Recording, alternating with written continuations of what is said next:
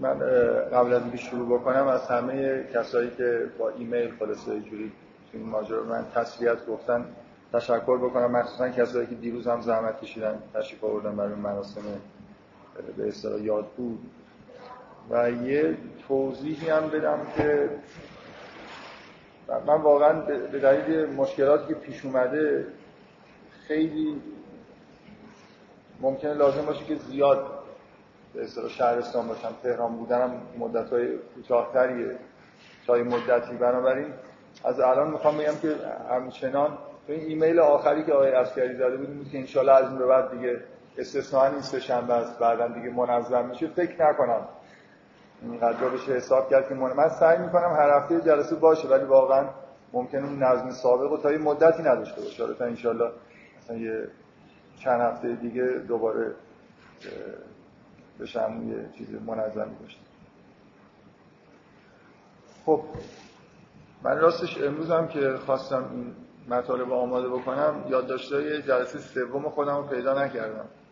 ممکنه چیزایی رو گفته باشم. الان واقعا درست یادم نیست. می‌خوام سعی کنم با توجه این فاصله ای که افتاده یه مروری از مطالبی که توی جلسه جلسه قبل گفتم خیلی سریع بگم.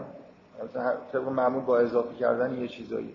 تا بریم سراغ مطالبی که این جلسه میگم که فکر می‌کنم اگه وقت بشه شاید یه جوری به اون چیزی که به نظر من در واقع محتوای اصلی سوره نور هست تو این جلسه بشه اشاره بکنم.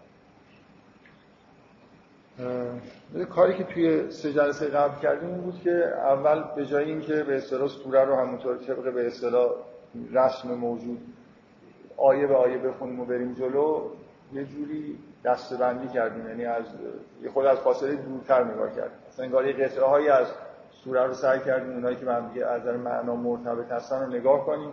بعد سعی کنیم که ارتباط بین این قطعه ها رو درک بکنیم که یه تصویر کلی از سوره به دست بیاریم. کلا جلسه قبل و کاری هم که می‌کردیم اگه یادتون باشه اینه دیگه. این کاری که من دارم می‌کنم اصلا اینطوری نیست که یه روش مختص مثلا خوندن متن قرآن باشه. شما هر متنی رو خیلی طبیعیه که اینجوری باش برخورد کنید یعنی اول یه خورده از دور بهش نگاه کنید سعی کنید به اون کلیتش کم کم نزدیک بشید. بعدا آدم وارد جزئیات میشه. همیشه وارد شدن سریع توی جزئیات آدم اصلا کاملا ممکنه گمراه بکنه گم بشه یه جوری توی جزئیات یه متن. مخصوصا اگه متن مقدار پیچیده باشه حالتهای شاعرانه داشته باشه. بدون استثنا همه سورای قرآن به اندازه کافی پیچیدگی دارن. یعنی حتما اگه خط به خط بخونید و مثلا هی رو واژه ها بخواید کار بکنید و اینا یه جوری ممکنه کلیت یه سوره رو از دست بدید. من با فرض این دارم صحبت می‌کنم که سوره ها در واقع یه جوری یه کلیتی دارن. بعضی ها خب ممکنه نظرشون عده قلیلی ممکنه نظرشون این باشه که سوره ها مثلا اونطوری که عموما ادعا میشه چیزهایی نیست که خود پیامبر تعیین کرده باشه و قطعه های منسجمی باشن که دقیقا بنا به وحی اینجوری مرتب شدن. خود همین سوره نور با توجه اون آیه اولش یه دلیل خوبیه برای اینکه این مفهوم سوره توی خود قرآن هست. یعنی به خود این سوره خطاب میشه که این سوره ایه که نازل شده که این کار رو مثلا انجام. و کاری که می‌کردیم این بود که از دور نگاه آدم نگاه می‌کنه کم کم مثلا این قطعه های به هم مربوط میشن. یه چیزی مثل این که دارید مثلا یه فرضیه درست می‌کنید. این سوره در محتوا چیه؟ در مورد چی داره صحبت می‌کنه؟ بعد یه مثل اینکه یه حدسی می‌زنید که متن در مورد مثلا یه به اصطلاح هسته مرکزی یه متن در مورد یه همچین محتوایی قول این داره صحبت می‌کنه. بعد میرید جلو یه جایی به مشکلاتی برمیخورید. مثلا می‌بینید که اگه واقعا فرض محتوای یه سوره اینه پس چرا یه همچین آیایی توش هست؟ چرا اینجوری تموم میشه؟ من اگه اشتباه نکنم اون نقطه اصلی که در واقع یه تغییری توی به اصطلاح درک سوره تو جلسه سوم سعی کردم به وجود بیارم این بود که اون چیزی که توی دو جلسه اول من گفتم که به نظر میاد که تمام سوره یه جوری هوش این مفهومی که داره سعی می‌کنه که مسائل مربوط به ارتباط در واقع جلوگیری از اشاعه فحشا رو یه جوری انگار آموزش بده. اگه واقع شده باشه چجوری میشه تنبیه کرد؟ اگر نمی‌دونم واقع نشده باشه ممنوعیت این که در موردش حرف بزنید یا چه کارهایی بکنید که پیشگیری بشه از فحشا یا مثلا فرض کنید حالا چیزای دیگه که تو این سوره هست که به نوعی مربوط به این میشه. ولی ولی اینا توجیه نمی‌کرد که چرا سوره با یه آیایی تموم میشه که هیچ ارتباطی به این مستقیما به این موضوع نداشتن. در واقع مشکل این بود دیگه جلسه سوم. من سعی کردم اینو توضیح بدم که چجوری باید به این سوره نگاه بکنید که پایانش کاملا طبیعی به نظر برسه. در واقع چیزی که نهایتا تو جلسه سوم بهش رسیدیم اینه که دو تا تم تو این سوره وجود داره. یکی همون تم خیلی واضح و روشنی که از ابتدای سوره هست که چجوری میشه از اشاعه فحشا جلوگیری کرد چجوری میشه اگر فحشای اتفاق افتاد تنبیه کرد. چجوری میشه در واقع اون خانواده رو که یه حالت تقدسی داره تو این سوره یه جور خاصی به این خانواده در واقع اشاره میشه این خانواده ها رو در واقع محافظت کرد در مقابل تهدیدی که از فضای بیرون خونه مثلا ممکنه برای استحکام خانواده وجود داشته باشه. این محتوای خیلی واضحی که از ابتدای سوره وجود داره و تم دوم اون عکس عملیه که جامعه زمان پیغمبر داره نشون میده در مقابل سختگیریایی که در این احکام وجود داره. یعنی اصلا ابتدا این در واقع تم شروع. با اولین آیه‌ای که توی سوره هست این تم وجود داره که یه جوری این احکام به نظر سختگیرانه هستن من سعی کردم اینو توجیه بکنم که چرا اون آیه های مربوط به اف یه نوع حس انتقامجویی نسبت یعنی حس مخالفت و انتقامجویی درش هست. در اتفاقی که افتاده و اون ماجرای افک به وجود اومده. نه در اینکه یه عده اون ماجرای افک رو ساختن. اینکه چرا اون افک شیوع پیدا کرد به آدمای زیادی که اونجا به اصطلاح اطراف پیغمبر بودن. این حرفو تکرار کردن و گفتن. این نکته است که یه جوری انگار یه حس نارضایتی یه چیزی در وجودشون هست که اینجوری داره تخلیه میشه. من سعی کردم در مورد این صحبت بکنم و بعد این دیگه کاملا همینجوری که سوره پیش میره این تم یه جوری انگار داره غلبه می‌کنه دیگه. وقتی به آخر سوره می‌رسید اصلا تم اصلی انگار اینه. وقتی که بعد از اون آیه های توحیدی که تموم میشه یه مجموعه از آیات هست که به این داره اشاره می‌کنه که آدمهایی هستن که در مقابل حکم پیغمبر رضایت ندارن. یعنی راضی نمیشن به اینکه بیان در واقع احکامی که پیغمبر صادر می‌کنه اجرا بکنن. اون حس نارضایتی که اونجا هست همراه با اون وعده ای که داده میشه که در واقع همه چیز قبل از اینکه دوباره آیه های احکام شروع بشه یه وعده ای داده میشه که شما پیروز میشید یه جوری استخلاف در عرض پیدا می‌کنید. و همه اون مشکلات امنیت و مثلا ترسی که الان دارید برطرف میشه. این یه نویدی است که در واقع یه مجموعه از اعتراضات و حس نارضایتی که توی توده مردم مدینه بوده که جزو برای المؤمنین حساب می‌شدن نارضایتی که ناشی از این بود که وضعیت بدی پیدا کرده بودن از نظر اجتماعی به دلیل جنگای پیاپی که می‌شد تحریم حالا اقتصادی بودن مدت ها مثلا می‌شد یه دفعه محاصرهشون می‌کردن حتی مشکل غذا خوردن ممکن بود پیدا بکنن. همیشه در یه حالت خوفی بودن. این وعده میگه که این چیزا برطرف میشه ولی واقعا نکته اساسی اینه که اون نارضایتی هایی که مربوط به نزول احکام هست اینا چیزای ذاتیه دیگه. این نکته خیلی خیلی مهمیه که تو این سوره هست. اینکه شما نمی‌تونید با توجه به اینکه اکثریت مردم معمولا انسانهای نورانی نیستن جز اون بیوت مقدس نیستن بنابراین احکام براشون سختگیرانه حساب میشه شما نمی‌تونید این احکام رو توی جامعه پیاده بکنید و این حس نارضایتی توش به وجود نیاد.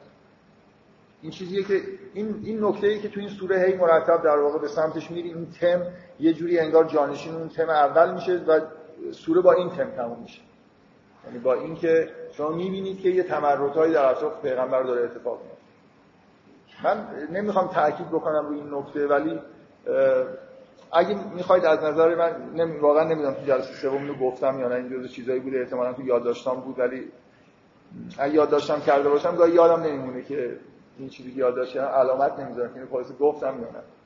اینکه اگه اگه جایی توی هنر بخواید دنبال دنبال یه جور فرم های این شکلی بگردید یعنی فرم های پیچیده ای که چند تا تم هستن و بعد اینا با یه ترکیب های خاصی هی جانشین هم دیگه میشن به مثلا تم سوم ممکن مر تبدیل بشن. اگه می‌خواد یه نوع هنر در واقع پیدا کنید که روی این موضوع کار کرده باشن و یک چیزای کلاسیکی در موردش وجود داشته باشه موسیقی کلاسیکه. موسیقی کلاسیک فرم خیلی خیلی چیزی که در موردش بحث شده. مثلا فرض کنید فرمای مختلف مثل سونات منوه مثلا فرض کنید میگن که فرم آب آب مثلا. اینکه یه یه فرم تم آ هست یه تم میاد دوباره تم ب میاد دوباره آ تکرار میشه ب تکرار میشه. با فرمای خیلی پیچیده. موسیقی کلاسیک شما یه ساختارهای فرمی خیلی پیچیده رو در واقع می‌بینید که چجوری دقیقا مسئله تم دیگه. یه سری تم وجود داره و اینا یه جوری جایگزین هم میشن تغییر شکل میدن با هم ترکیب میشن. و توی این چیز توی این سوره یه قطعه خیلی خاص وجود داره که یه جوری شاهکار ادبی شاید بشه محسوبش کرد. اینی که شما الان نمی‌تونید بگید با توجه به این وضوحی که داره که دو تا تم توی این سوره داره هی مرتب جایگزین هم میشه اون بخش مربوط به آیات اف مربوط به کدومی که از این تم هاست؟ دقیقا مربوط به هر دو تا تم دیگه. یعنی یه جوری شما در ابتدای این سوره یه قطعه ادبی انگار به وجود اومده که ترکیب دو تا تمه به طور کامل. یعنی شما اولین بار که من داشتم در مورد سوره بحث می‌کردم کاملا شما می‌تونید اون رو به عنوان یه بخشی از در واقع احکام مربوط به اینکه اشاعه فحشا ایجاد نشه حساب بکنید. در حالی که از طرف دیگه وقتی تم دوم رو نگاه می‌کنید اون کاملا به وضوح در بیان اون حس مخالفتی که توی جامعه وجود داره و یه جور حس تمرد مثلا تعرض در واقع به پیغمبر و روابط خانوادگی خود پیغمبر مثل اینکه یه حس انتقامگیری نسبت به اینا البته همه تو ناخداگاه من اصلا نمی‌خوام بگم که مردم مدینه اینقدر آدمای بدی بودن که مثلا یه جور خداگاهانه یه کارایی می‌کردن. یه عدهشون آدمای بدی بودن که خداگاهانه یه کارایی می‌کردن. صریحا توی سوره اشاره میشه که اثبتون منکم این کارو کردن یه جوری انگار تعمدن افکو به وجود آوردن. ولی اینکه این شیوع پیدا کرده آدما در موردش حرف زدن و حتی توی ببینید اون قسمت آیات اف دو تا بخش کاملا مجزا داره. بخش اولش ایراد می‌گیره به مؤمنین که شما چرا در حد گمان وقتی که این حرف شنیدی؟ دو تا دو قسمت وجود داره. یه قسمت ایراد گرفتن به آدمایی که در این مورد حرف زدن. میگه مثلا تلقون همون به کن و کن و چیه؟ آیش. میگه قسمت دوم به آدمایی داره با شدت لحن خیلی خیلی زیاد. به آدمایی که این حرفو زدن. یعنی وقتی که شنیدن بازگو هم کردن ایراد می‌گیره میگه تلقونه به السنتکم و تقولون به افواهکم. وقتی که اینو با زبانهاتون مثلا ابراز کردید و با دهانتون گفتید ما لیس لکم به یه عده یه عده زیادی هستن که توضیح دارن میشن که چرا این شایعه رو پخش کردن. ولی تو بخش اول حرف از اینه که چرا اصلا گمان بد بردید. میگه میگه لولا سمعتموه زن المؤمنون. اینجا با اون آدمای خاصی که جزو مؤمنین حساب میشن اونا هم دارن یه جوری توضیح میشن که چرا اصلا اینو شنیدید؟ نگفتید پیش خودتون. مؤمنین و المؤمنات به انفسهم خیرن و قالوا هذا افکن مبین. چرا اصلا تردید کردید؟ و اینو درست اونا بازگو نکردن. اونا انقدر عقلشون می‌رسه که یه چیز همینطوری مبهم که بشنون و به دیگری نمیگن. ولی همین که تو دل خودشون هم رد نکردن به طور قاطعانه این داره در واقع یه توضیحی به وجود میاد در مورد این مسئله براشون. در این این قطعه از این جهت خیلی جالبه که اگر این فرم مثلا به صورت آ به آ بخواید تقسیم بکنید این قسمت دومش معلوم نیست به یا آ ترکیبی از آب من به این دلیل دارم روی این نکته تاکید می‌کنم که شما متوجه این باشید که چرا شأن نزول داشتن یعنی مثلا فرض کنید الان اگه شما اینجوری نگاه بکنید که یه بدون اینکه به یه زمینه تاریخی خاصی اشاره بشه همینطوری یه حکمی صادر بشه که در مورد چیزای شا... که شایعه در مورد فحشا هست صحبت نکنی خب این یه ارزشی داره. ولی وقتی که در یه بافت اجتماعی یه چیزی بیان میشه یه چیزی داره بهش اضافه میشه. شأن نزول. یه عده اصلا به نظر من تو ذهنشون گاهی این ایراد هست که چرا اصلا آیات شأن نزول دارن؟ چرا بعضی از ها مستقیما داره به بعضی از حوادث اطراف پیغمبر اشاره می‌کنه؟ برای خاطر اینکه یه بعد اجتماعی پیدا می‌کنه دیگه.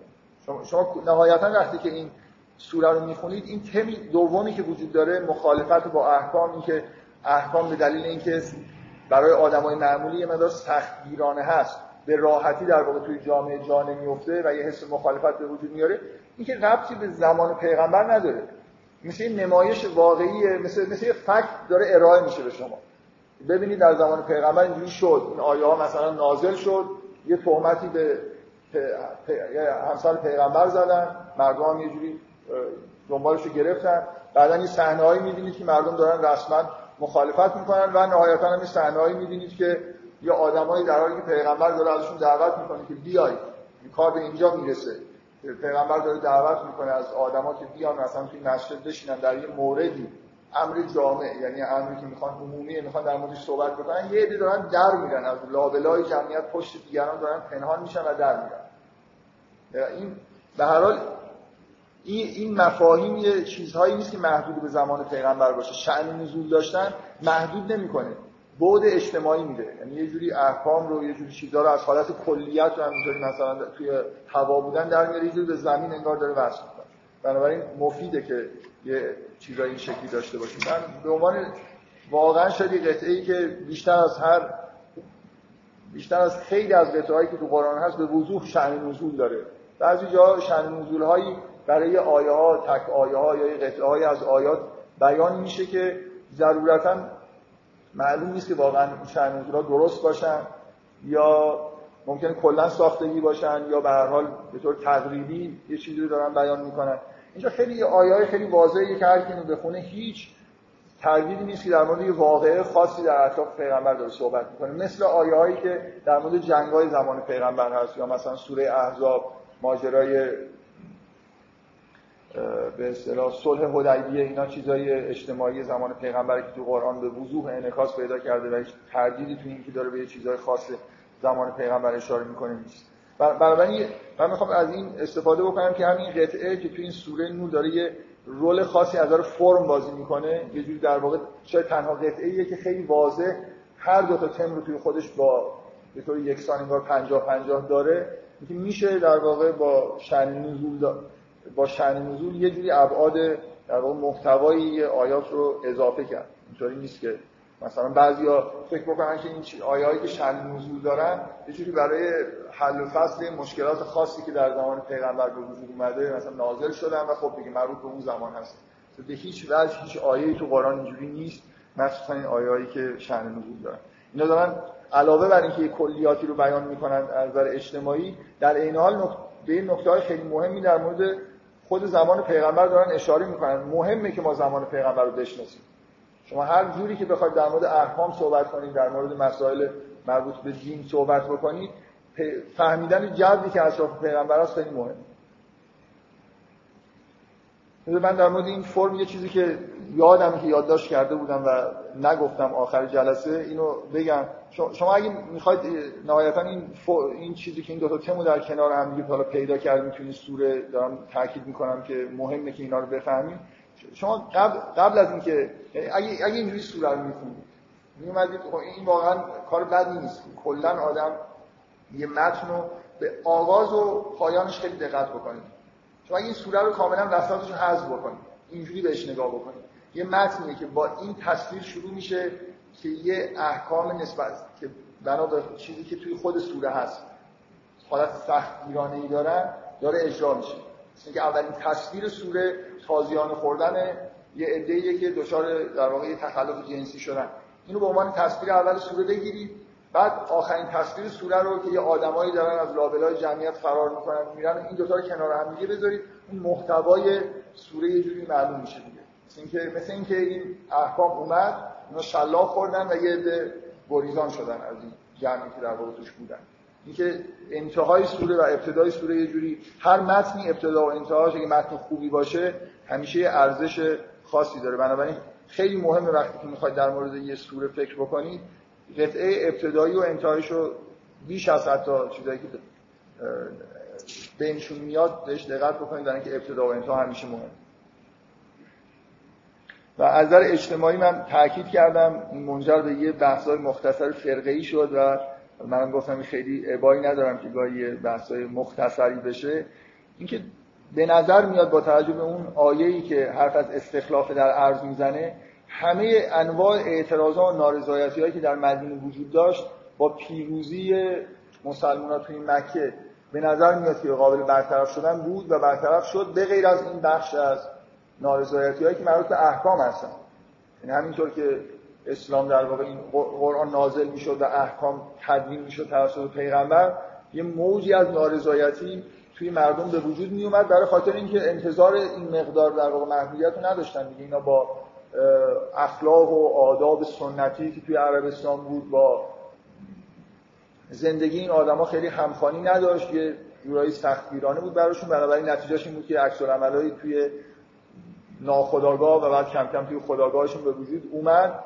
و من تصورم اینه که اگه این به اصطلاح اختلالی توی حاکمیت دین خیلی سریع به وجود اومد نتیجه این نوع نارضایتی ها بود. برگشتن به سنت ها مقاومت کردن در مقابل قوانین جدید سبک زندگی جدید این بود که باعث شد که آدما در واقع یه جوری خیلی زود اون چیز اصلی اسلام رو فراموش بکنن. حالا اینا فرقه دیگه که چقدر ماجرا زود اتفاق افتاد. حد اکثرش سی چهل سال اختلاف وجود داره بین اهل فکر, فکر نمی کنم هیچ آدمی دیگه از اهل سنت این رو شک داشته باشه که وقتی مثلا یزید دیگه سر کار اومد دیگه همه چیز یعنی کاملا به نظر میاد که این چیزای دینی دچار فروپاشی شده. این ماجرای کربلا از نظر اونا فکر کنم نقطه عطفیه که نشون میده که همه چیز انگار از نظر سیاسی نابود شده یعنی حکومت افتاده دست آدمایی که دیگه اگه چیزی می‌فهمن مثلا عربیت و جنگیدن و کشورگشایی و هیچ چیزی دیگه از احکام اسلام مثلا باقی نمونده. اینا همه خودشون به اصطلاح چیز بودن دیگه متظاهر به فسق و فجور بودن. بعضی اگه قبلیاشون یه خورده مثلا پدر یزید یه احتیاطایی می‌کرد ولی خود یزید دیگه این احتیاطا هم گذاشته بود کنار و این ماجرا توی سال 60 هجری اتفاق افتاده. یعنی 50 سال بعد از فوت پیغمبر. بفرمایید کتاب درسی عربستان من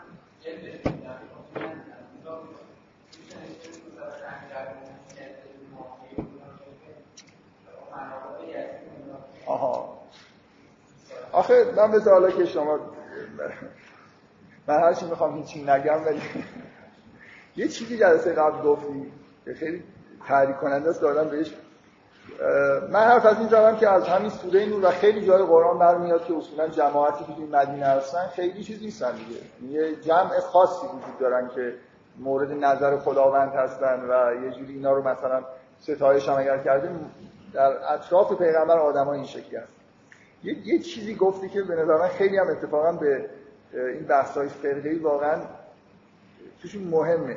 اینکه در قرآن مدهایی وجود داره در مورد آدمایی که اطراف پیغمبر هستن. چند تا اشاره هم کردی مثلا بلازین معهو اشد علی کفار رو هم و توصیف های خیلی قشنگی برای وجود داره از بعضی از مؤمنین که اطراف پیغمبر هستن. دقیقا اینجور یادمه. این واقعا تنها چیزیه که شاید از کل جلسه قبل خیلی دقیق تو ذهن من مونده. که وقتی که یه آدمایی مثلا می‌بینن که یه عده‌ای خیلی با پیغمبر بودن مثل اطرافیان نزدیک پیغمبر هستن یه جوری احساس می‌کنن که اینا پس جز اونایی هستن که مرد خیلی حرف بدیه که من مثلا احساس بکنم که آدمایی که ظاهرا این جسمشون خیلی اطراف پیغمبر میپلکن اینا اونایی هستن که حتما جزء الذین معهو هستن به اون معنایی که توی اون آیات داره بهش اشاره میشه. دقیقا ببین من می‌خوام بگم که این این نوع استدلال استدلالی نیست که تو داری انجام میدی. واقعا این استدلال انجام میدن. یعنی حرف از اینه که اینا بودن. مثلا مثلا فرض کنید هنگامی که هجرت داشت اتفاق میافتاد کی با پیغمبر بوده؟ خب نمی‌دونم در مدینه چیز کیا از اطرافیان پیغمبر خیلی بهش نزدیک بودن؟ چه رفتی واقعا وجود داره بین اینکه یه آدمای یه آدمای خیلی اطراف یه نفر به اصطلاح باشن؟ این معنیش اینه که اینا واقعا بهش نزدیکن و یه جوری مثلا مستحق این هستن که جانشین طرف بشن مثلا. در هر موردی نگاه کنید. اگه مثلا فرض کنید استادی درس میده دانشجوهایی که خیلی میرن مثلا ازش سوال می‌کنن اینا اونایی که بهتر از همه درس می‌فهمن. اگه اون استاد یه جلسه نیاد بخواد درس بده بخواد یه جانشین براشون تعیین بشه شما مثلا آمار می‌گیرید که کیو بیشتر با استاد دیدید ممکنه دانشجوهایی دیدید بعضی اخلاقش اینجوری خیلی میچسبن مثلا فرض کن به استادی خیلی سوال می‌کنن باش میرن تا دم در اتاقش خلاص بیرونش مثلا دم دادن از اتاق ممکنه ول نکنن. این این بودن این بودن به معنای اینکه کنار هم دیگه دیده شدن این اصلا معنی داره. این یه جوری مثلا ملاکه. من واقعا این اینو دارم روش تاکید می‌کنم برای اینکه میگن این حرفا که اینا خیلی با پیغمبر بودن. و بعد همینایی به همینایی که خیلی با پیغمبر بودن با همدیگه ظرف مدت 10 سال جنگیدن. در 15 سال گذشته بینشون اختلاف افتاده. خب خلاصه باید تصمیم گرفتی ببینید اهل سنت یه روحیه دارن. در مورد آدمایی که اطراف پیغمبر بودن مثلا ما یه جوری در شأن اونا نیست. ما مثلا اونقدر آدمایی نیستیم که بخوایم در مورد اینا قضاوت بکنیم. یه حس اینجوری کلا دارن. که ما در مورد صحابه اونایی که اطراف صحابه خاص مثلا پیغمبر بودن حق نداریم فکر کنیم. حق نداریم بگیم که اینا مثلا بعضیشون آدم بدی بودن بعضی خوب بودن. شیعه اینجوری فکر نمی‌کنه. خلاصه اینا با هم دیگه اینا, اینا از جسمانی کسایی بودن که اطراف پیغمبر بودن. شاید علت این که واقعا چیزایی مثل تشیع رو مثلا اسامی مثل باطنی. که اینا اصولا آدمایی بودن که یه جوری حرف از یه چیزای باطنی می‌زدن دیگه از ظواهر بگذاریم این در ظاهر آره یه آدمایی بودن که خیلی اطراف پیغمبر راه می‌رفتن خیلی با پیغمبر سعی می‌کردن خودشون رو من یه چیزی بگم نمی‌خوام واقعا کشش بدم. ولی آدمای وقتی که یه مثلا قیام اجتماعی داره انجام میشه یه تحولات اجتماعی داره صورت می‌گیره یه رهبری هست مثلا میاد حالا اصلا مهم نیست دینی باشه. همیشه اینجوری نیست که یه مشت آدمای قدرت طلبی که خیلی در واقع یه جوری امید دارن که این مثلا نهضت پیروز بشه میرن و یه جوری خیلی اطراف اون رهبرشون مثلا می‌گیرن خیلی خودشون رو نزدیک می‌کنن برای خاطر اینکه دوست دارن که در واقع به قدرت برسن. تو همه نهضت های اجتماعی اینجوری نیست یه مش ناخالصی های اینجوری وجود نداره. اینکه یه آدمای خیلی اطراف پیغمبر پلکیدن مثلا به نظر من واقعا خب شاید خیلی از اکثر شاید واقعا اکثریت اون آدمایی که خیلی خیلی حالیشون می‌شد و مورد مدح خداوند هستن خیلی با پیغمبر دیده نشدن. کار خودشون دارن می‌کنن دیگه. مثلا تو قرآن می‌بینی که هی میگه که اینقدر نشسته مثلا به پیغمبر. که میاد میاد مثلا یه عده آدم یه عده آدم دور به مورد شماتت قرار می‌گیرن که میاد میشینی مستانسین ال حدیث. مثلا اینقدر میشینید پیغمبر مثلا یه چیزی بگه شما مثلا گوش بدید. یه زودتر پاشید برید. مثلا اینقدر مزاحم پیغمبر نشید که حالت چسبیدن به پیغمبر برای وجود داشته. من می‌خوام بگم این اینا واقعا ملاکای ظاهریه و دقیقا از اینجور استدلالا انجام میشه که یه که الذین معه به معنی اینکه هر کی مثلا فرکانس دیده شدنش با پیغمبر اصلا بیشتر بوده اون لابد بیشتر الذین معه است اینا واقعا حرفای چیزیه. آره بگو. می‌دونستم. می‌دونستم. ادامه پیدا می‌کنه. خب. آدم هایی غیر از پیغمبر میگن که مثلا حق هم نیستن میگه کاملا باش مخالفم ولی یکی از نکاتی که محدود اسلامی اینه که همینجوری نبودن مثلا بدبخت کشیدن داشتن مثلا تو شعر عبدالله بودن داشتن مثلا بستنی نمیخوردن که پیغمبر سختی کشیدن به پیغمبر مثلا همینجوری که ممکنه شیء نجیب شده باشن بله در همه در همه نهضت های اجتماعی اون آدمایی که نهایتا انقلاب و نهضت ها رو خیانت کردن و منحرف کردن همه این سختی ها رو کشیدن. استالین تمام سختی های دوران انقلاب شوروی رو کشید ولی و خیلی هم جز الذین معرفو بود.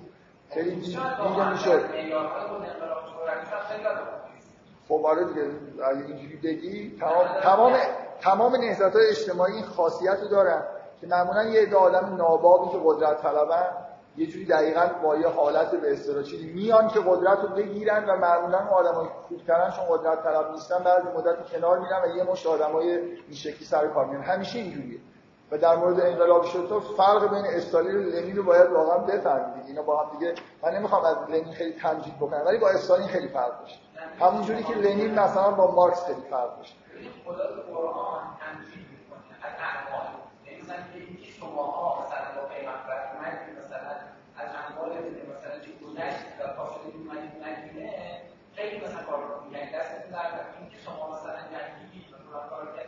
می‌خوام بگم اینا هم هست ولی همه اینا همه همه همه اینا وقتی مد برای اون آدما حساب میشه که واقعا به ظاهر نگاه کنید یعنی گذشتن از اموال به معنای فقط صرف این که نمی‌دونم از از مدین از مکین مدینه اومدن نیست می‌دونی بعضی از می‌دونی بعضی از این مهاجرین در مدینه اموال خودشون رو داشتن و خیلی مست بله ما ما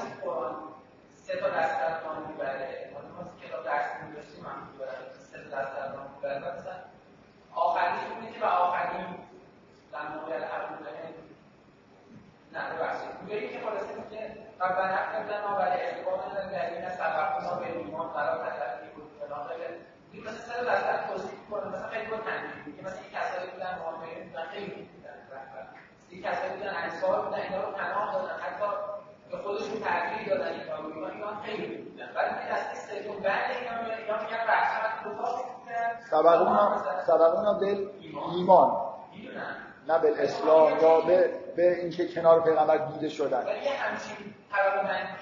همه اینا. ببین تمام این حرفا اینی که ما ظاهر رو اگه نگاه کنیم این حرفا درست. آدمایی که راه افتادن از نظر مکانی از مکه اومدن به مدینه اینا مورد مدح خدا نیستن. بینشون نه لزوما. وقتی وقتی یه نفر از مکه اومده به مدینه و همچنان آدم پولداری بود و هیچ مشکلی از مالی نداشت این جز اون مدح حساب نمیشه که این آدمی که از مال خودش گذشته نه لزوما مسئله دل کندن از اموال و واقعا گذشتن یه چیز باطنیه. تو نمی‌تونی با ظاهر ببینی تمام این استدلالا نگاه کردن به ظواهر اتفاقایی که افتاده. دقیقا اون جمله‌ای که تو ذهن من موند برای اینکه اینقدر دیگه اینجوری بود. و این و من می‌خوام همه استدلالایی که انجام میدن همینجوری هست. یعنی همش مفتنی برای وقایع کاملا ظاهری. که اینا بودن که از مکه منتقل شدن به مدینه. میگن که من من من یه من یه چیزی رو من یه چیزی رو می‌بینم. اونم اینه که بعد از اینکه پیغمبر فوت کرد بین این آدم هایی که همشون تو چیزی که تو میگن میگنجن بین مهاجرین و انصار اونایی که سبقونا به ایمان هستن های وحشتناک کشت و کشتار را افتاده. در همون زمان ابوبکر یه عده‌ای رو به دلیل اینکه زکات ندادن مثلا قتل عام کردن. خب من نمی‌تونم بگم که اینو چشم خودم ببندم بگم اینا همه سبقونا به ایمان همه آدمای خوبی بودن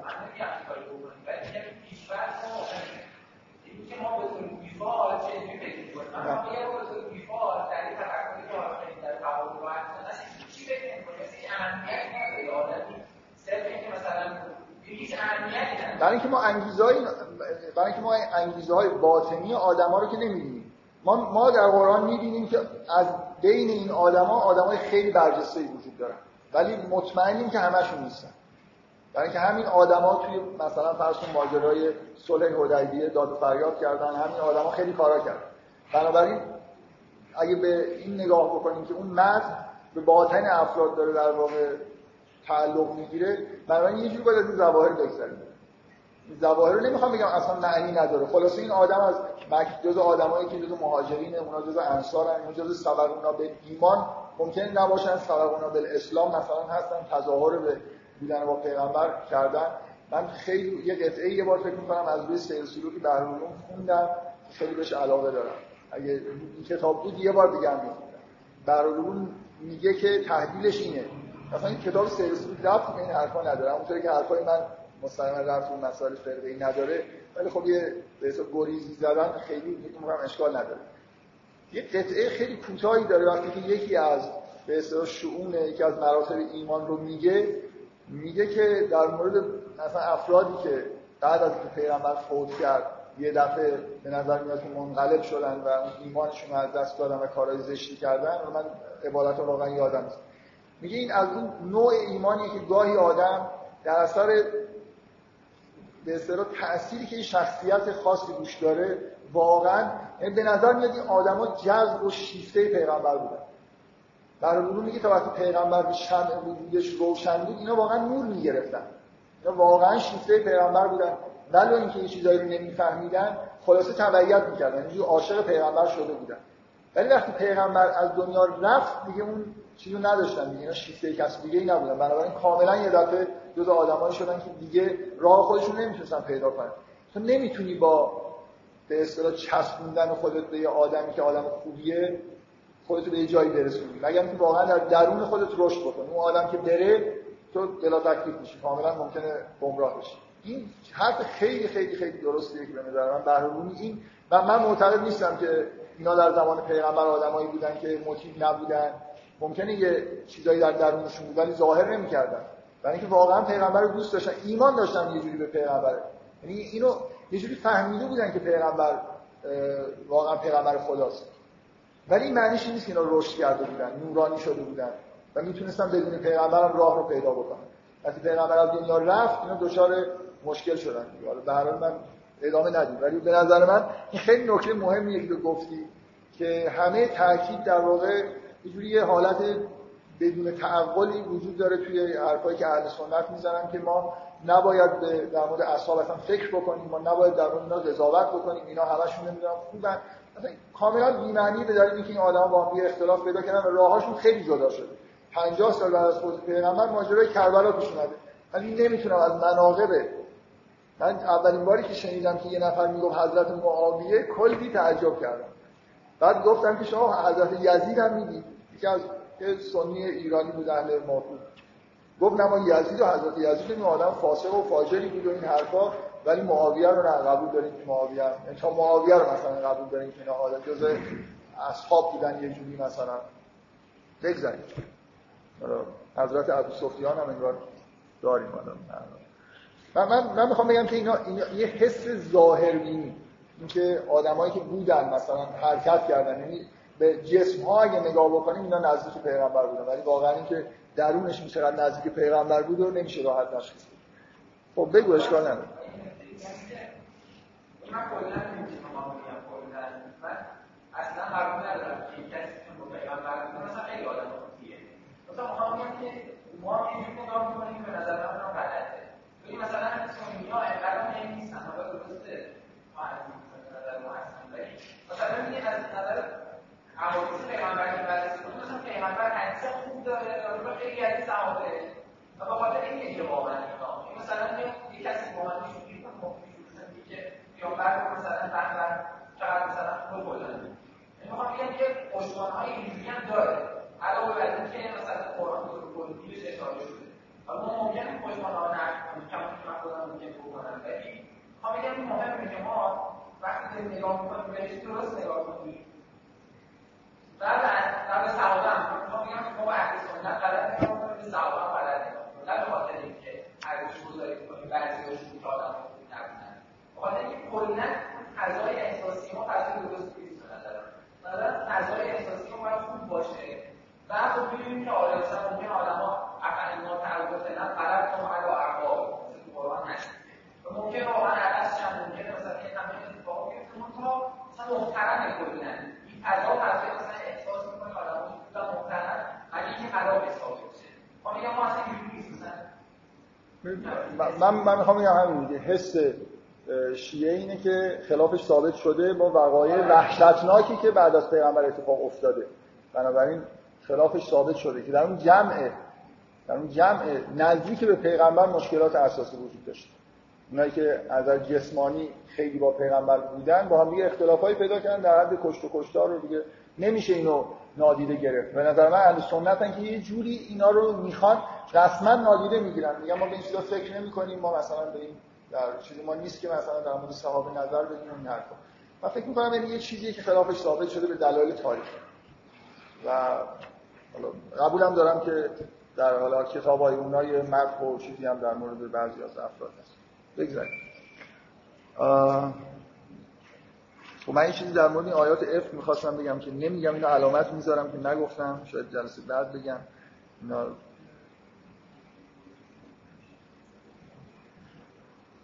یه, یه نکته که دفعه قبل گفتم یه بار دیگه تکرار می‌کنم چون به نظر من خیلی مهمه اینکه از اولی که تا حالا این بحث شروع کردیم که یه جوری در مورد کلیت اینکه سوره نور رو بفهمیم که در مورد چی هست مثلا بحثایی بکنیم که خود روشن بشه محتوای سوره چقدر صرف و نحو عربی اینجا استفاده کردیم. تا حالا صفر فکر می‌کنم. هیچ چیزی به غیر یعنی هر چی من گفتم با ترجمه فارسی سوره هم می‌شد گفت. هر من خودم اصلا توصیه نمی‌کنم ترجمه های فارسی رو. دلم می‌خواد که همه متن عربی رو بخونن و بفهمن. برای خاطر اینکه واقعا نهایتا یه جایی هست که لازم میشه که آدم به متن به طور خیلی دقیق رجوع بکنه. ولی خیلی کلیات به نظر من چیزای کلی یه سوره رو مثلا تشخیص دادن تما اینا ربطی به جزئیات مثلا صرف و نحو عربی نداره. به اضافه اینکه همیشه اون جزئیات مهم صرف و نحو عربی رو اگه صرف و نحو بلد نباشی توی تفاسیر می‌تونید پیدا کنید.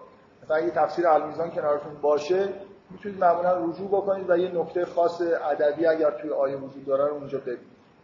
من, من اینو در مخالفت با این میگم که یه عده خیلی تاکید می‌کنن که فهم قرآن وابسته به اینی که عربیتتون رو مثلا تکمیل بکنید. اصلا اینجوری نیست.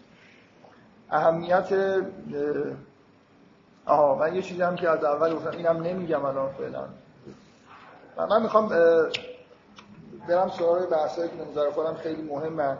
اونم اینه که یه جوری از اول جلسه قول وعده دادم که تو این جلسه سعی کنیم برسیم به اون چیزی که به نظر من محتوای مرکزی کل سوره است و متمرکز بشیم و بعدا بحثا رو در واقع بیشتر در مورد ادامه بدیم. باز همون کاری که در واقع از کردیم و من می‌خوام الان با این دو تا تمی هم که تشخیص دادیم همین الان هم اگه سوره رو بخونید یه جاهایش باز می‌بینید که به نظر نمیاد که مستقیما به این تما رفت داشته باشه. یعنی یه جوری انگار باز باید اصلاحاتی انجام بدیم چیزی بیشتری بفهمیم تا درک بکنیم که مثلا چرا فلان آیه یا فلان قطعه این شکلی داره بیان میشه. از جمله هیچ ارتباطی به طور مستقیم ارتباط خوبی بین اون قطعه ای که معروف ترین قطعه این سوره است. با محتوای این تما من برقرار نکردم خیلی مهمه دیگه مهمتر اصلا اسم این سوره سوره نوره مهمترین قطعه ای که تو این سوره است. این قطعه فوق العاده زیباییه که با این آیه الله نور السماوات و الارض شروع میشه. در واقع یه سری آیات توحیدی اونجا ارائه میشن. یه تمثیل در مورد نور خدا و دو تا تمثیل در مورد کفار اعمال کفار ارائه میشه. که هیچ جوری من اینا رو تا حالا ارتباطی بین اینا با نکته های اصلی که توی سوره داریم در موردش صحبت می‌کنیم برقرار نکردم و فکر می‌کنم که این خب یه نقطه ضعفیه. من چیزی که گفتم اینی که تو قرآن همیشه این سنت وجود داره که بعد از اینکه خیلی وارد عالم کسرت میشیم یه جوری برای اینکه برگردیم به اون عالم وحدت یه سری آیات توحیدی میاد. ولی همیشه این سوال است که چرا این آیات توحیدی؟ چرا اینجوری؟ میشه اینو توجیه نمی‌کنه که چرا این آیات این شکلی هستن؟ اون تمثیلا یعنی چی و چه ربطی به محتوای سوره دارن؟ این هنوز کاملا دست نخورده است.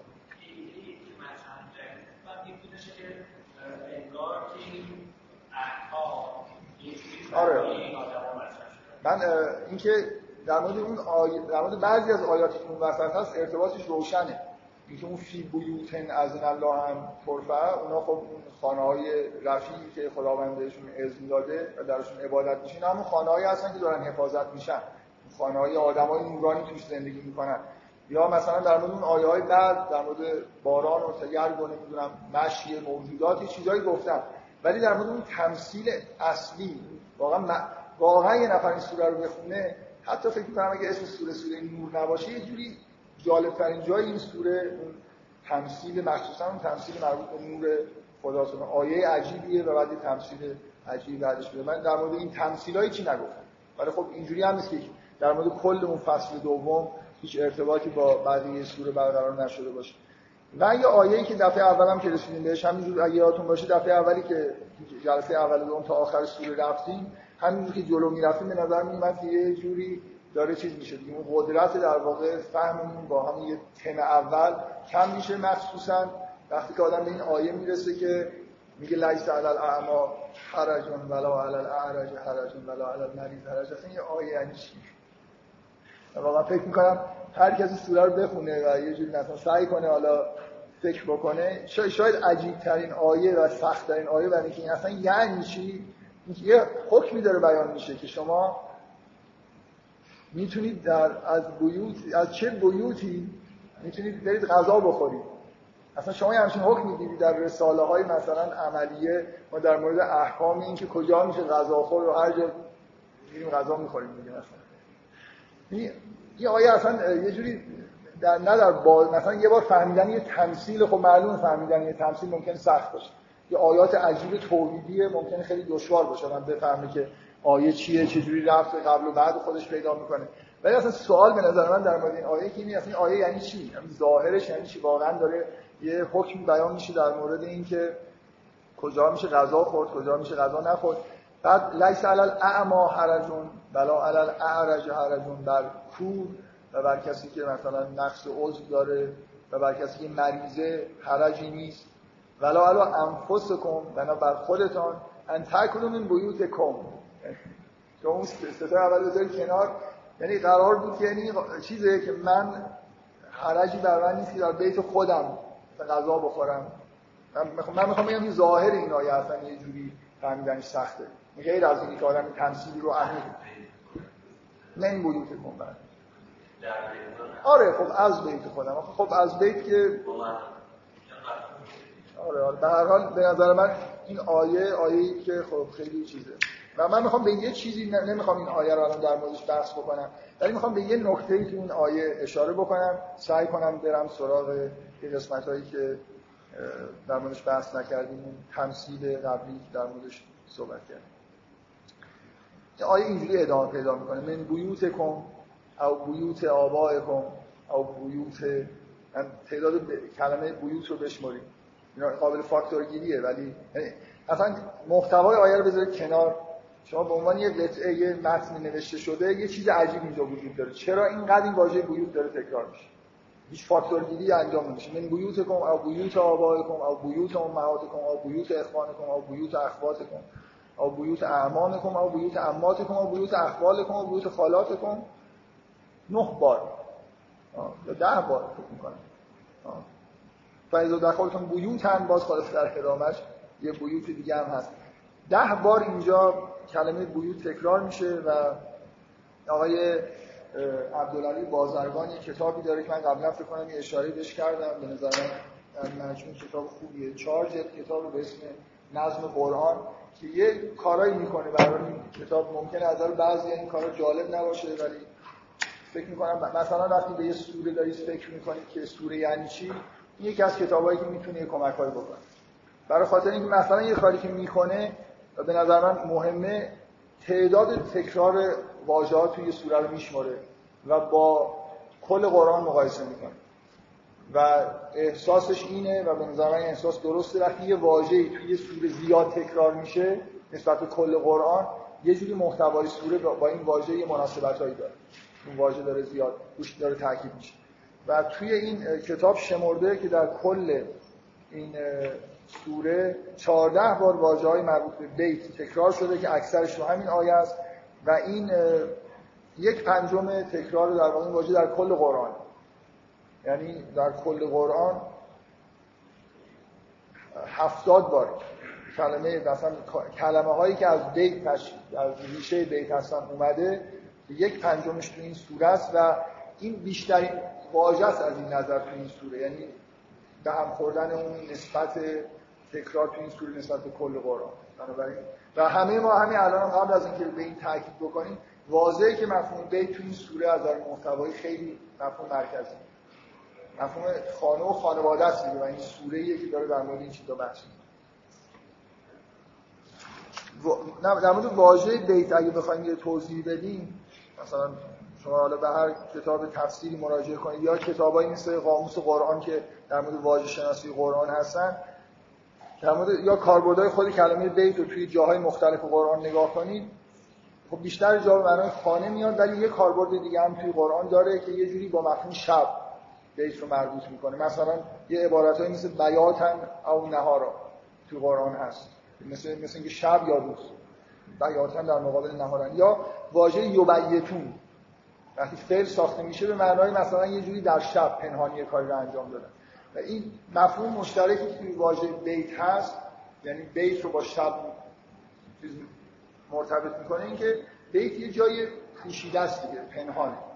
در واقع علاوه بر اینکه به ما امنیت میده یه جوری یه قطعه انگار از فضا رو داریم از بقیه فضا جدا می‌کنیم حریم براش به وجود میاد.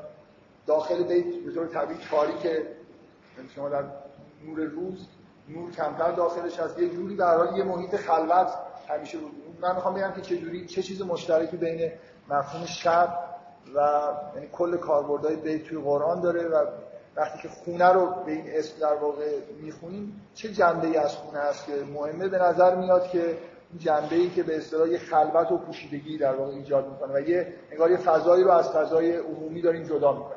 واقعا خونه این کار رو انجام میده دیگه. یه محیطی که توش امنیت هست و توش یه جوری در واقع جدا شدن چیزی که توی مفهوم بیت هست محل سکونت جایی که آدم آرامش می‌گیره اینا مفاهیم اساسی که در و دقیقا توی شب هم همین اتفاق میفته پوشیدگی شب پنهان بودن چیزها باعث سکون. تو قرآن مرتب این اشاره میشه. شب رو قرار داریم برای اینکه به اصطلاح سکونت پیدا بکنید و یه حالت آرامش بهتون دست خب من این آیه رو فقط فعلا دارم از این جهت بهش نگاه می‌کنم که مثل اینکه هیچ کس نمی‌تونه آیه رو بخونه و به این نکته دقت نکنه که چرا اینقدر این واژه بیت توش مرتب به طور مداوم تکرار میشه در حالی که به هیچ وجه لزومی به تکرارش نبود. کاملا میشه یه بار دو بار مثلا واژه بیوت رو آورد و اینقدر در واقع آیه هم طولانی نکنیم یه جوری آدم احساس می‌کنه که داره روی این مفهوم تاکید میشه. من می‌خوام در مورد مفهوم بیت یه چیزی بگم. این شاید اولین چیزیه که دارم میگم که به سادگی همینطوری مثلا سوره که بخونه قابل فهم نیست. می‌خوام در مورد مفهوم بیت حرفی بزنم که توی قرآن نیومده. می‌دونید منظورم چیه؟ از اطلاعات خارج از قرآن استفاده بکنم توی سه جلسه قبل تنها کاری که کردیم این بود که سوره رو میخوندیم مثلا همینجوری در موردش بحث می‌کنیم بدونیم که از اطلاعات خارجی استفاده بکنیم. حتی من از اطلاعات شن نزول استفاده خاصی نکردم. این که اون آیات در مورد چی هست و ماجرا چی بوده چیزی نگفتم. در حد همون ترجمه ای که می‌فهمیم بحث رو نگردشتم من می‌خوام این نکته ای بگم که در واقع به یه خود مفهوم بیت رو عمیق‌ترش بکنم بگه چیزایی ارتباط بدم و بعدا هم وارد یه بحثی میشم که به نظر من در اون محتوای اصلی سوره در مورد یه چیزیه که می‌خوام بهش اشاره بکنم. با توجه بحثش فرقه که پیش اومد همش میترسم که خود وقت کم. خب من با این نکته شروع می‌کنم که این یه چیزی تثبیت شده است که توی رویا اگه خودتون توی خونه ببینید مثلا خونه خودتون ببینید این یکی از تعابیرش که خیلی وقتا در واقع می‌تونه درست باشه شما خودتون توی یه جایی مثل یه چهار دیواری ببینید توی خونه کاملا بزرگ خونه می‌تونه معنیش مادر باشه. چرا اینجوریه؟ چه ارتباطی بین خونه و مادر وجود داره چرا ما این خیلی فکت تثبیت شده ایه برای مثلا هر هر جا تقریبا در مورد رویای سمبولای رویا و سمبولای مادر ببینید خونه جزء سمبولایی که همیشه جای مادر می‌تونه توی رویا ظاهر بشه. چه ارتباطی بین خونه و مادر وجود داره کسی؟ بله حس امنیت. خیلی آره ما, ما اصلا ما اولین خونه ای که زندگی کردیم واقعا مادره. یعنی ما در اولین بیتی که درش زندگی می‌کنیم مادره. بنابراین زن مادر یه ارتباط کاملا مستقیم با مفهوم بیت داره. و مثلا فرض کنید توی حالا من کتاب یادم نیست دقیقا کدوم کتابی که خیلی روی این تاکید می‌کنه که مخصوصا اگر شما یه اتاقی رو یا یه خونه رو ببینید که یه دری به بیرون داره و مثلا ازش خارج میشید اینا رویاهایی هستن که بهشون میگن رویاهای تولد. یه جوری انگار اون مکانیسم متولد شدن رو یه بار دیگه دارید در رویا تجربه می‌کنید. برای چیز خیلی یه ارتباط خیلی خیلی واضحی بین خونه و مادر وجود داره. بین زن رحم به معنای اولین بیتی که ما توش زندگی می‌کنیم زن و خونه اینا کاملا مفاهیم مرتبط با هم دیگه هستن. این تنها اولین فکتیه که من می‌خوام ازش استفاده بکنم که یه جوری با خوندن این سوره ممکنه خیلی چیز نباشه. یعنی اگه ندونید ممکنه یه ارتباطایی که بین بین خونه و مادر هست و ندونید دلیلش هم برای واضحه دیگه. لازم نیست توی کتاب بخونید یعنی اگر من از مفهوم رویا شروع نمی‌کردم دوست دارم به این چیزا اشاره بکنم. همینجوری می‌تونستم بگم که زن مادر با خونه ارتباط مستقیم داره برای اینکه زن در واقع اولین رحم مادر اولین جایی که ما توش زندگی می‌کنیم و همیشه احساسمون نسبت به خونه یه جوری در ناخودآگاه ما با احساس بودن توی جنین و مادر یه جوری مربوط در این حال هم چیزی که ایشون گفتن مادر همه اون ویژگی‌هایی که خونه داره مثل دادن حس امنیت رو در اولین ماه‌های تولد ما به شدت ما میده در واقع ما در اولین ماه‌های تولدمون احساسی نسبت به چهار دیواری خونه نداریم. اصلا چشممون نمی‌بینه. چیزی که به عنوان حریم ما رو در بر می‌گیره مثلا آغوش مادره بنابراین اون ارتباطی که با جنین داریم یه جوری تا ماهای اول تولد هم نسبت مادر ادامه پیدا می‌کنه. بله. آره آره آره آره. بستگی به اینکه چجوری توی رویا ظاهر هیچ وقت اینجوری نیست که یه چیزی توی رویا به یه معنای کاملا مشخص باشه. بستگی به نوع ظاهر شدنش. گفتم یکی از سمبولایی که مادر رو نشون میده خونه است. مادر جورای دیگه هم ظاهر میشه و خونه هم معنی دیگه می‌تونه داشته باشه. اصلا اینکه چی داستان رویا چی باشه. تو که واردی دیگه من. واقعا بدن انسان به صورت آدم بدن خودش چون تو خود تو جسم خودمون هم داریم زندگی می‌کنیم. دیگه یه جهتی خونه ماست. درسته؟ ولی مثلا متداولتر شاید برای بدن مرکب باشه. اتومبیل یا یه چیزی که سوارش هست. دقیقا یه چیزی شبیه خونه است دیگه. ولی خب خونه هم خیلی اتفاق میفته من یه بار اینو قبلا گفتم که دیدن اگه تو خوابی ببینه که توی خونه خودش گیر افتاده خونه آتش گرفته و میمیره یا یه کسی رو ببینید که خونش آتش گرفته میمیره گیر کردن توی آتش مثلا یه جوری تعبیرش مشکلات جسمانی شدید تب کردن و مردن. خلاص تعبیر خوبی نداره. خب. بذارید هم همونجوری که خونه مفهوم بیت با سکونت با سکنا. خونه می‌سازیم برای اینکه می‌خوایم سکنا پیدا بکنیم. مربوطه زن هم توی قرآن می‌بینید که با سکنا مربوطه. و یه خود دقت بکنید اصلا خونه رو برای زن می‌سازن.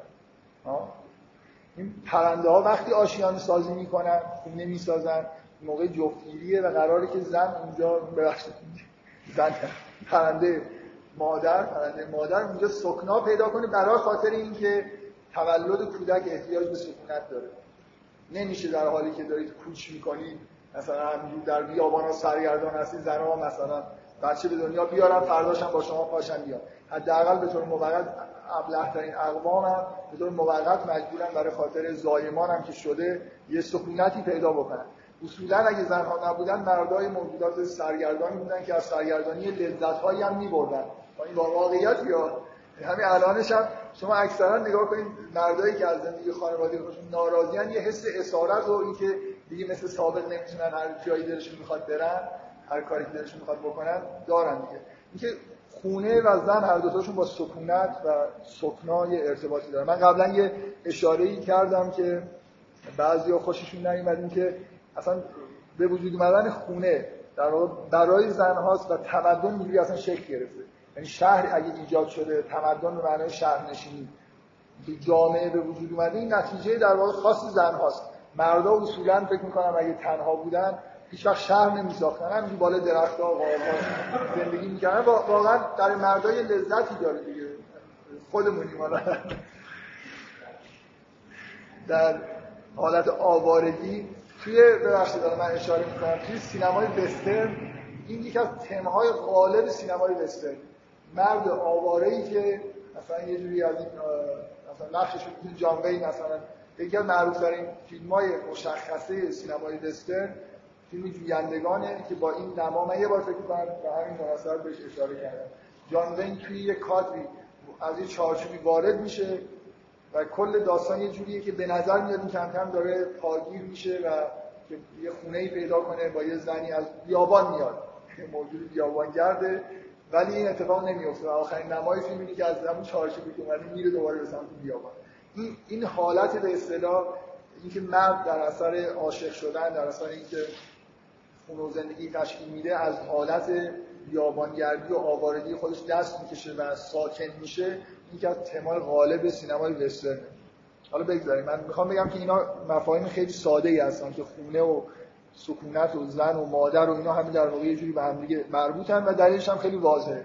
در واقع جفتگیری آشیانه سازی اینا همین مفاهیمی هستن که یه جوری توی طبیعت هم نگاه کنید خونه سازی وقتی انجام میشه که به امنیت و سکونت بیشتری در واقع نیاز هست به دلیل اینکه قراره که تولدی صورت بگیره بارداری هست و این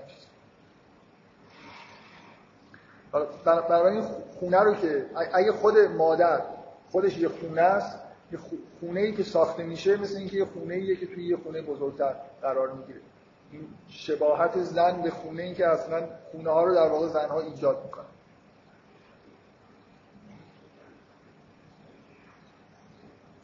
و یه چیزایی رو بذارید من علامت بزنم نگم در خاطر این چیزایی که فکر می‌کنم ممکنه سوال بکنید و سعی می‌کنم حذف کنم که محتوای اصلی رو در واقع بهش من چیزی که قبلا بهش توی اون بحثایی که در مورد آدم و حوا در مورد داستان آفرینش داشتیم آخرش بهش رسیدم و اشاره کردم دقیقا جلسه آخر اینکه اصلا با توجه به تعبیری که من نهایتا جلسه آخر کردم از اینکه بودن در بهشت تعبیرش در واقع دوران جنینی می‌تونه باشه چه اینو بپذیرید چه نپذیرید اینکه در تمام ادیان یه جوری رحم معادل با مکان مقدس یعنی مفهوم مقدس بودن یه جوری در واقع با زایمان با رحم با و, این حاله تقدسی که اطراف زن هست و حرمتی که زن داره به دلیل اینکه انگار یه جور حامل بهشت برای خاطر اینکه در جسم زن اتفاق مقدس میفته بارداری و تولد جزء مقدس ترین اتفاقایی هستن که هنوز هم تو دنیا دارن میفتن در نهایت تعجب در اینکه دیگه اتفاقای مقدس نمیفتن ولی این یه چیز طبیعیه که به هر حال همچنان. و حالا چه جور موجوداتی متولد میشن؟ واقعا خب یه بحث جدایی داره ولی خلاصه ظاهرا اون اتفاقا میفته. من می‌خوام روی این تاکید بکنم که رحم و کلا جسم زن همیشه به عنوان مکان مقدس توی همه ادیان توی همه در واقع بینشای دینی قدیمی وجود داره که اینجوری بهش نگاه میشه. برای همین همیشه اطراف زنها یه حاله از حرمت وجود داره. خب. همیشه مثلا غیر از عرب جاهلی هم یعنی ادیان من گفتم ادیان مثلا فرض شما تو همه ادیان در نه نه بذار بذار این حرفامو این پس بگیرم که اگه الان همه ادیان شاید اینجوری نگاه نمی‌کنن واقعا. من اون چیزی که میگم در همه ادیان هست اون حرمت هاییه که برای نزدیک شدن به جسم زن وجود داره. یه عالمه چیز وجود داره حائل وجود شما دینی نمی‌بینید که توش. حتی بذار توی توی روانکاوی خیلی روی این بحث میشه که اصلا منشأ قوانین حرمت زنا با محارم. مربوط میشه به همین مسئله حرمت قائل شدن. یعنی اولین جایی که انگار یه چیزی تحریم میشه اینه که رابطه های جنسی همینجوری میدن دوباره آزاد. یک جاهایی مثلا مادر خواهر یه چیزایی تحریم میشن. و اینا لکان رو این خیلی تاکید می‌کنه که منشأ قانونه فروید هم همینطور. فروید خیلی رو این تاکید داره که تحریم در واقع زناشویی با مهارم مفهوم مهارم این منشأ در واقع پیدایش فرهنگ هستن قوانینی که به وجود اومدن چیزهای دیگه تحریم شدن خیلی ارتباط به این موضوع داشتن. فروید به چیزهای دیگه هم معتقد فکر لکان بیشتر روی این تاکید می‌کنه که این خیلی مهمه. که قانون در واقع منشأش انگار اینجاست. من, من نمی‌خوام بگم اون حس حرمت یعنی خیلی از ادیان الان با وضع موجودشون اصلا نسبت به زن ممکنه احساس خیلی نفرت انگیزی حتی توشون وجود داشته باشه. و ولی من, من چیزی که میگم مشترکه اون حس حرمته. این که نمیشه راحت نزدیک شد. خب حالا حالا به یه چیزی توی قرآن می‌خوام اشاره بکنم که توی قرآن به طور استعاری وقتی از آمیزش جنسی می‌خواد صحبت بکنه از واژه داخل شدن استفاده می‌کنه. خب اگه اینو به معنای با داخل شدن توی بیت یکی بگیریم حالا من می‌خوام این چیزی رو به همین مربوط بکنم. اینکه اینکه تحریم آمیزش جنسی که بدون از صورت می‌گیره اول سوره باش شروع میشه زنا یعنی با تعبیر قرآنی انگار اگه زن رو به عنوان بیت در نظر بگیرید این تمثیل رو بفهمید زنا وارد شدن مثل به یه بیت بدون از و این چیزی که در ابتدای سوره هست مربوط میشه به اون قوانینی که مربوط به وارد شدن به بیت هست در قسمت دوم سوره. یعنی یه ارتباطی می‌خوام بگم که تعجب آور نیست وقتی که شما با یه سوره ای مواجه هست که داره همش در مورد بیت صحبت می‌کنه. محتوای ظاهری سوره همش در مورد ممنوعیت های مربوط به آمیزش و ارتباط جنسی. مفهوم بیت و وارد شدن به بیت حریم داشتن بیت اینا همه با مفهوم حریم داشتن زن و تحریمایی که در مورد زن وجود داره یه جوری به طور عمیقی در واقع با هم مربوطه بنابراین به یه معنایی میشه گفت که قوانینی که در مورد بیت داره بیان میشه شبیه به همون قوانینی هستن.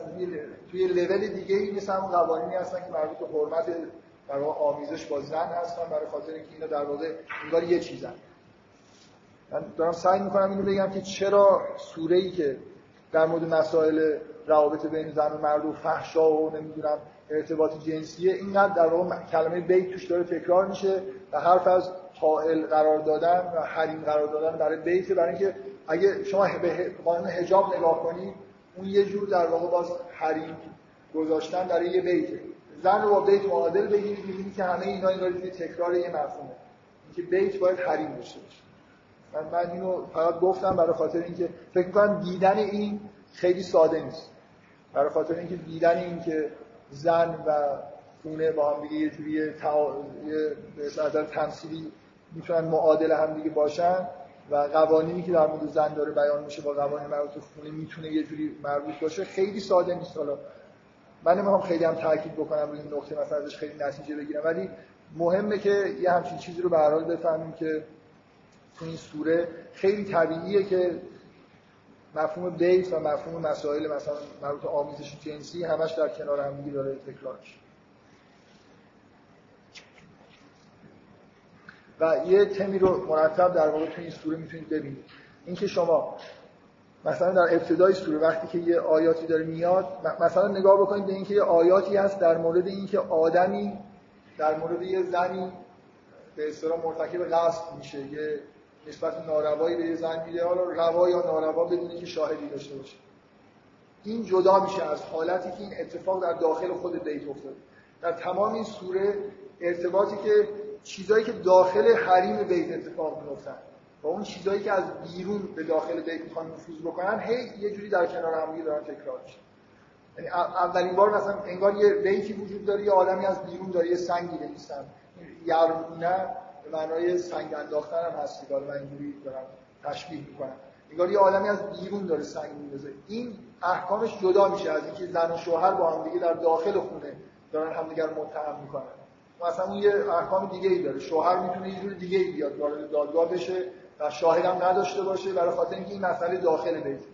توی, توی این سوره مرتب از خارج بیت یه جوری به داخل بیت داره منتقل میشه. نمونه خیلی واضحش اینکه شما یه سری احکام دارید که توی حالا اون فصل بندی که من گفتم توی قسمت قطعه های آدم اون قطعه ای که با اذن ورود به مناظر رو داره بیان می‌کنه همش حرف از اینه که یه آدمایی انگار بیرون خونه هستن می‌خوان داخل خونه بیان. اینا اینا مسائل خارج از بیت یه جوری جامعه رو داریم از مثل اینکه بیت از بیرون داریم نگاه می‌کنیم بر حریمش رو نگاه می‌کنیم توصیف می‌کنیم که وارد این حریم نشید. بعد وقتی که اون آیه های فصل سوم میان و دوباره یه احکامی بیان میشه اون احکام مربوط داخل بیت. اینکه داخل خود بیت دیگه اصلا بیرون رو بذارید کنار. داخل اون بیت دیگه حالا باید یه اتاقی باشه که کسی که می‌خواد واردش بشه اذن ورود بگیره. یا توی اون خونه دوباره یه خونه کوچولویی داره درست میشه که یا مثلا فرض کنید حرف از اینه که آدما در داخل اون بیت زنها می‌تونن مثلا یه خود حجاب خودشون کم بکنن. اگه دیگه حرفی چیز ازدواجی ندارن. یا در مورد خوردن مثلا در داخل بیت احکام بیان میشه که اینا وقایعی هستن که بیشتر در واقع انگار توی خونه داره میگذره. و من می‌خوام تاکید بکنم حالا اگر اگه اون تمثیل رو خوشتون اومده باشه و پذیرفته باشه که زن یه جوری با بیت ارتباط داره حالا این سوره رو که نگاه می‌کنیم مثل اینکه داریم یه, یه بیت داریم براش یه حریم قائل شدیم. توش یه اتاقی هست اون بازی حریم خصوصی که آدمای داخل بیت هم حق ندارن بدون اجازه وارد اون بشن. از خارج بیت وارد بیت نمیشه شد. بدون اجازه داخل بیت هم باید اجازه بگیرید. اون توی اون اتاق هم یه زنی هست که اونم به مثل اینکه سه تا بیت تو در توی که همش در واقع این دارم تاکید می‌کنم که چرا این مفهوم بیت اینقدر تو این سوره هم واژه‌اش تکرار میشه. همین مفهوم داره تکرار میشه. مفهوم بیت و حریم بیت مرتب داریم در موردش در واقع به انواع مختلف اشاره هایی به من فکر می‌کنم داریم به اون این ساختار تو در توی این بیت ها که اتاق که توی یه خونه بزرگ هستن اینا با اون محتوای اصلی سوره من فکر کنم اینجوری میشه. لازم نبود این مقدمه رو بگم ولی به اون چیز اساسی که در واقع توی سوره هست داریم نزدیک میشه. نکته اساسی که توی سوره هست باز بذارید من یه فکت بگم که از داخل سوره نیست ولی یه فکتیه که مورد پذیرش عمومی هست. حالا کسی هم می‌تونه اگه ایرادی داره ایراد بگیره ولی فکر می‌کنم جزء معارف عمومیه. حالا بگر از قرن بیستم هیچ انکار نشد. اینکه فکت اینه که موجودات حالا ما خودمون منحصر به انسان ها در دو جنس آفریده شدن. این که مورد انکار نیست خوشبختانه در قرن قبول دارن که در دو جنس داریم. هرچند در قرن بیستم کم کم این دو جنس چقدر با هم اختلاف دارن و اینا یه تفاوت یه چیزایی هست. حالا به هر حال وجود دو جنس در بین انسان ها مورد توافق هست. همین موجودات زنده اصولا اکثرا اینجوری که به اصطلاح در دو جنس آفرید میشه. و این مورد انکار نیست که بین زن و مرد کششی وجود داره. یا به هم دیگه یه علاقه غیر از علاقه که مثلا به طور طبیعی آدما می‌تونن به هم دیگه پیدا بکنن پیدا می‌کنن. روابط عاشقانه می‌تونن پیدا بکنن. اون چیزی که مورد انکار هست در قرن 20 و 21 اینه که مثلا چیزی به اسم روابط عاشقانه وجود داره یا نه. همه اینا مثلا این کشش‌های جنسی و یه سری خزر مثلا تمام چیزهای عاشقانه که در طول تاریخ گفته شده یه سری مثلا چرندیاتی که یه بافتن. به هر حال اینکه یه کششی بین زن و مرد وجود داره این مورد انکار نیست. قبول دارید که این سوره اصولا خیلی به این موضوع کار داره. به مثلا جنسیت کار داره. قوانینی که در واقع مربوط به جنسیت میشن برای اینکه خانواده هم یه جوری تشکیل خانواده نتیجه وجود جنسیته. این مفهوم خیلی عمیقی که در واقع پشت همه چیزایی که این سوره هست مفهوم اینه که انسان ها مثلا یه چیزی مفهومی تو جنسیت در داره زن و مرد وجود داره. زن و مرد به هم علاقمند میشن. خانواده یه حسی اگر آدمای موجودات سالمی باشن یه احساسی برای تشکیل خانواده درست کردن خونه آشیانه زاد و ولد پیدا می‌کنن. اینا در واقع چیزایی که توی بطن در وجود همه انسان ها هست این وجود یه کشش بین زن و مرد که می‌تونه مخرب باشه. به جوری مثلا مرتکب اعمال خلاف مثلا قانون بشن خلاف شر و عرف بشن و می‌تونه هم چیز خیلی خوبی باشه این چیزی به فکتیه که همه قبول دارن. یه فکتی که اصولا مورد قبول عمومی بوده اینه که اون حالت عاشقانه ای که بین زن و مرد پیش میاد خیلی چیز خوبیه. فکتیه که اصولا مورد قبول بوده الان ممکنه در دنیای خیلی خیلی در دنیای مدرن در دنیای پست مدرن کم کم زمزمه این که اصلا چیزی به اسم عشق وجود نداره و نداشته به وجود اومده که اصولا این موجودات این حرفا رو می‌زنن که خیلی قابل اعتنا نیستن. به همه دوران پست مدرن دورانیه که هر حرفی که قابل گفتن باشه خلاص یکی میگه. برای اینکه همیشه بخوایم خودمون رو مقید بکنیم که این حرف مثلا حالا یک کسی هم وجود داره که اینو رد کرده اصلا این مد دیگه. یعنی اینکه من یه چیزی بگم که دیگران نگفته باشن در قرن 20 مد شده. بنابراین هر چیزی که شما هر عبارتی رو که محتوایی که در نظر بگیرید یکی خلاصه گفته. من نمی‌خوام خودم منطق بکنم. فکر کنم روی این بشه توافق کرد که اون احساس عاشقانه که بین زن و مرد به وجود میاد می‌تونه باعث بشه که آدما دنیا رو یه جور دیگه ببینن. احساس نسبت به دنیا عوض بشه. تمام ادبیات مثلا عاشقانه دنیا شعرهای عاشقانه مربوط به این میشه که آدما در واقع در اثر اینکه یه شور عاشقانه پیدا می‌کنن یه جوری دنیا رو مثلا زیباتر می‌بینن معرفت بیشتری نسبت به دنیا پیدا می‌کنن. یه حس اینجوری خلاصه در تمام طول تاریخ وجود داشته که عشق خیلی چیز خوبیه و می‌تونه منجر به معرفت بشه. حالا آدمی که دچار شور عاشقانه است می‌تونه دنیا رو مثلا بهتر ببینه. چیزهایی از دنیا بفهمه که تا حالا نمیفهمیده. وجودش به اصطلاح ظرایفی رو در دنیا ببینه که نمی‌دیده و این می‌دونید که توی عرفان اسلامی این خیلی چیز داره دیگه. خیلی در بخش اساسی از عرفان اسلامی آدمایی هستن که تایید می‌کنن و تاکید دارن حتی روی اینکه عشق مجازی به معنای عشق بین زن مرد می‌تونه مقدمه عرفان باشه. می‌تونه باعث بشه که انسان مثلا یه جوری به معرفت هایی دست پیدا بکنه که قبل از این اتفاق در واقع براش ممکن نبود. اینکه این حس وجود داشته که آدم آدمی که عاشق میشه یه جوری انگار چشمش باز میشه. یه حقایقی از عالم عالم رو می‌بینه. عاشق شدن برای مردا لاقل خیلی این حالت رو می آورده که کلام شاعرانه پیدا می‌کردن. خیلی از در واقع ادبیات شاعر شعر ما ادبیات ما در واقع در اثر در ستایش عشق و آدمهایی گفتن که همچین شور و احساساتی رو در خودشون ایجاد کردن. در خودشون دیدن و اون فکتی که گفتم می‌خوام فرض کنم که روش توافق داریم اینه که اون حس عاشقانه حتی حس عاشقانه بین زن و مرد می‌تونه منجر به معرفت بشه. می‌تونه منجر به این میشه که آدم دنیا رو یه جور دیگه بهتر ببینه درک بکنه. تجربه ای که خب خیلی روایت کردن دیگه حتی یه نفر به طور تئوری نفهمه که چجوری این اتفاق میفته ولی این اون شور احساسات می‌تونه به هر حال یه جوری آدمو به یه ذرایطی متوجه بکنه که قبلا متوجه نبوده و یه جوری حقایق عالم رو عالم رو طور دیگه ای ببینه یه چیزی که اینقدر روایت شده که انکار کردنش کار ساده نیست. من به عنوان فکت دارم میگم نه به عنوان چیزی که مستقیما از توی سوره بخوام میگم تمثیلی که برای عشق به کار میره همیشه حرف از اینه وقتی که دو نفر مثلا تازه یه برخوردی با هم می‌کنن و روابط عاشقانه داره شروع میشه. حرف از اینی که جرقه مثلا یه جرقه به وجود میاد جرقه های عاشقانه عشق رو تشبیه می‌کنن به آتش.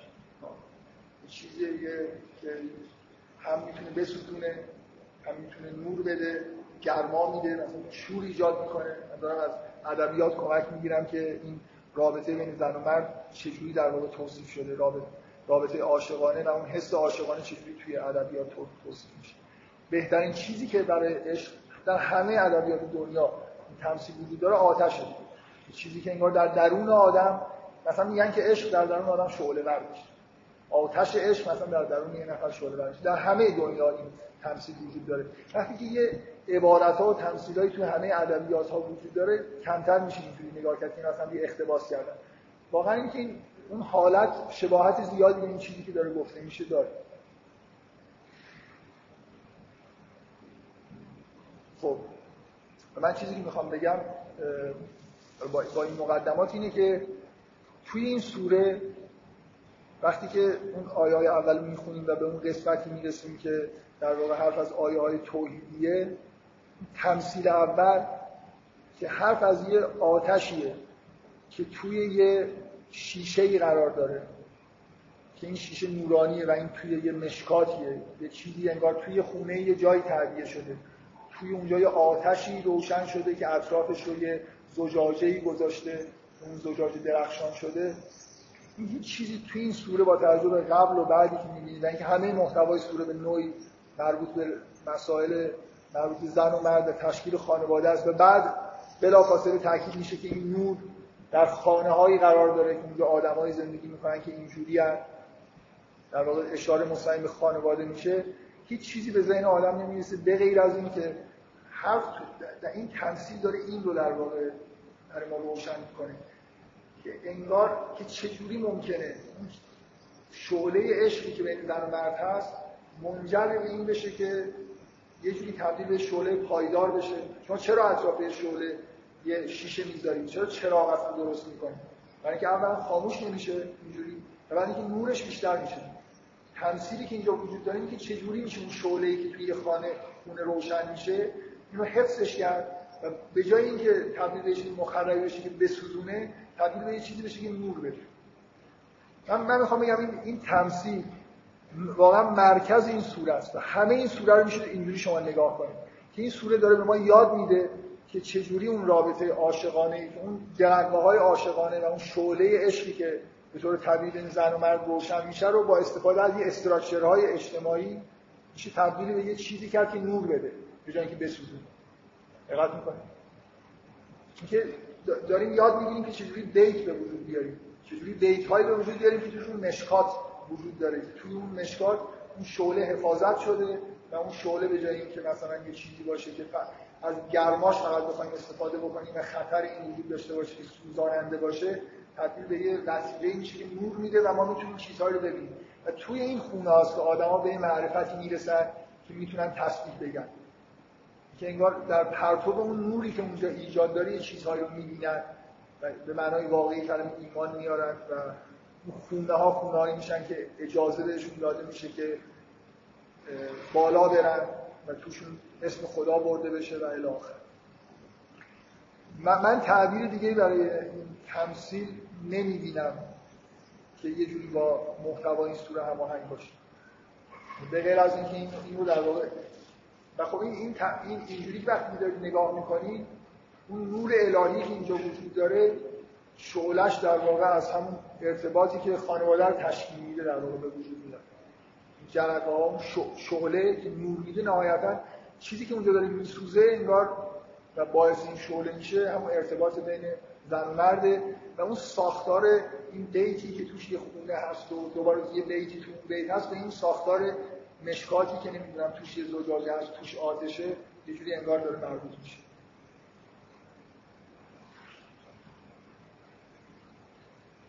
و به این دقت بکنید که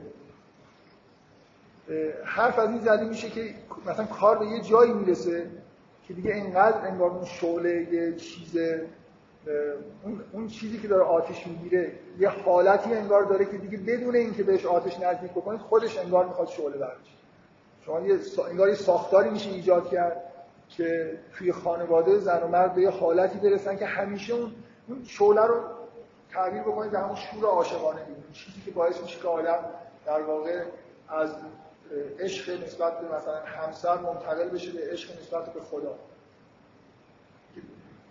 واقعیت چیزی که در عرفان هست برش تاکید می‌کنن که عشق حقیقت یگانه ایه وقتی به وجود میاد سیمو هدف واقعی خودش رو پیدا می‌کنه. چرا, چرا عشق مجازی منجر به عرفان میشه؟ منجر به میشه که آدم دنیا رو یه جوری توحیدی بتونه نگاه بکنه.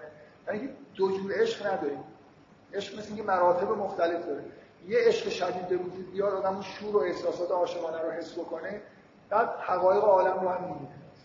در اون به طور طبیعی منتقل میشه به اون معشوق حقیقی که در دنیا وجود داره. و این خیلی تعبیر جالبیه که کار در مورد اون چیزی که اونجا آتش گرفته این عبارت به کار برده میشه که میگه اول بذار من آیه رو بخونم. مثلا نور یک مشکات فیها مصباح المصباح فی زجاجه از زجاجتو که انها کوکبون دوری که این زجاجه باعث شده که این مثل ستاره بدرخشه یعنی به جای اینکه اون شعله چیز دیگه ای نور داره تولید می‌کنه. توی در یه ساختاری قرار گرفته یه جایی براش درست کردن که از نورش بشه استفاده کرد. یو قدم این شجرت مبارکت این زیتونه من در مورد این بعدا صحبت می‌کنم یعنی چی؟